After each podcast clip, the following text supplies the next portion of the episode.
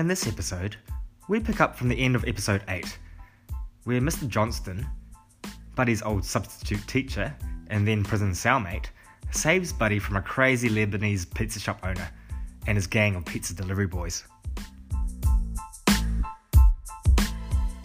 Go next. I said I can give it to you, but what you gon' do with it? I can give it to you, but what you gon' do?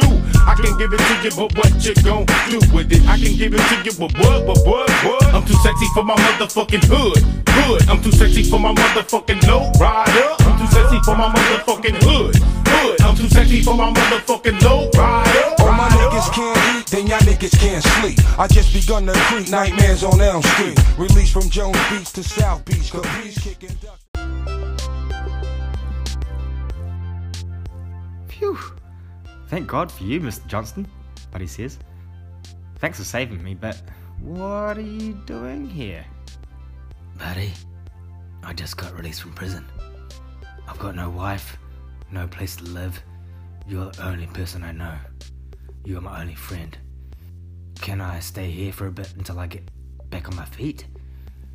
It's a whole new world now. I need to get accustomed to this futuristic new world. For example, what are these iPhone things? And what is this coronavirus shit? Buddy laughs. Alright, Mister Johnston, come upstairs. I've got a couch for you. You can stay as long as you want, but just don't kill my game with the bitches.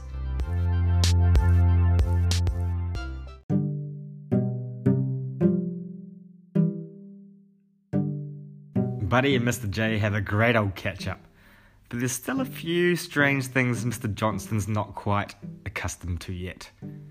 Things like shutting the door when he's taking a shit, and not stealing toothbrushes to make shanks out of. Eventually, Mister Johnston asks, "So tell me, what's this whole coronavirus and isolation thing about?" "Oh, well, you see, it's a deadly virus that's been going around. It really sucks because everyone's supposed to be confined to their homes and not interact with one another and not travel more than a kilometre from..." Buddy shuts up. He realises he's talking to a man that's just done ten years in prison for a prank that Buddy played on him at school. That's episode three if you haven't heard it yet. Buddy tries to detract and starts talking about technology. iPhones though. Yeah, check this out, Mister Johnston. iPhones are cell phones. They have touch screens and you can tell them what you want them to do for you. What do you mean? Okay, okay, okay. This will buzz you the fuck up, Mister Johnston. Hey, Siri. Hello, Buddy. How can I serve you today? Mister Johnston looks in amazement.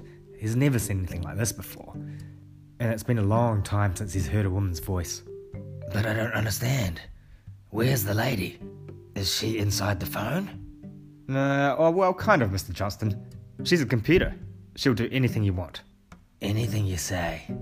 Okay then, buddy. Get me some pussy. I've only had man flaps for the last ten years.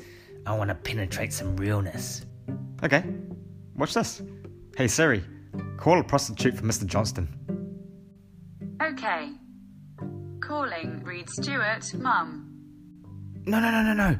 Not that prostitute, Siri. Call another prostitute. Okay. Calling Reed Stewart, sister. No, cancel. Cancel, cancel. Fuck. Okay, watch this. Hey, Siri. Play Pornhub and vibrate. Okay.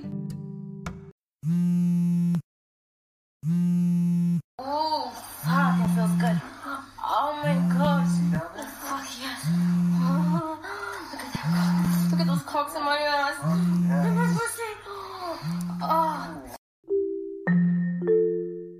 my pussy. Oh. Okay, I'll give you a moment to try that yourself. I know you are. Okay, see? It works. Now back to the story. So Missus Johnston snatches the phone off Buddy. He goes straight to Buddy's bedroom. But, but, but, but, but, but that's my room, Buddy groans. Buddy, you may be a G, but you ain't gonna stop a man that's been inside for ten years. Plus you owe. You're the reason he was in there in the first place. Buddy accepts and goes for a walk.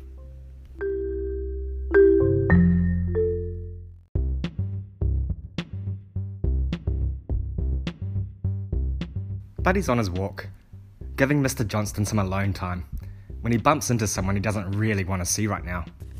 Buddy, you sick fuck. I need more money. Oh, no. It's Buddy's baby mama. And as per usual, she's demanding more money. The thing is, he doesn't even know if she's actually pregnant. Then he has a thought. Maybe Mister Johnston can get rid of her, just like he did with the angry Lebanese man. Okay, come up to my place then. I've got some money up there. Okay, but you better have some money for me.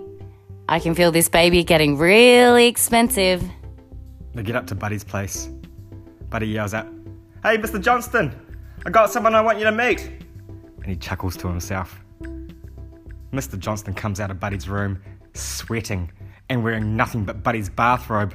Fuck, I just washed that, Buddy thinks to himself. Tanya, is that you? Dad?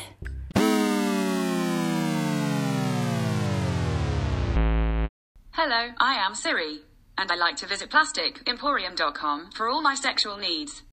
plastic emporium dot com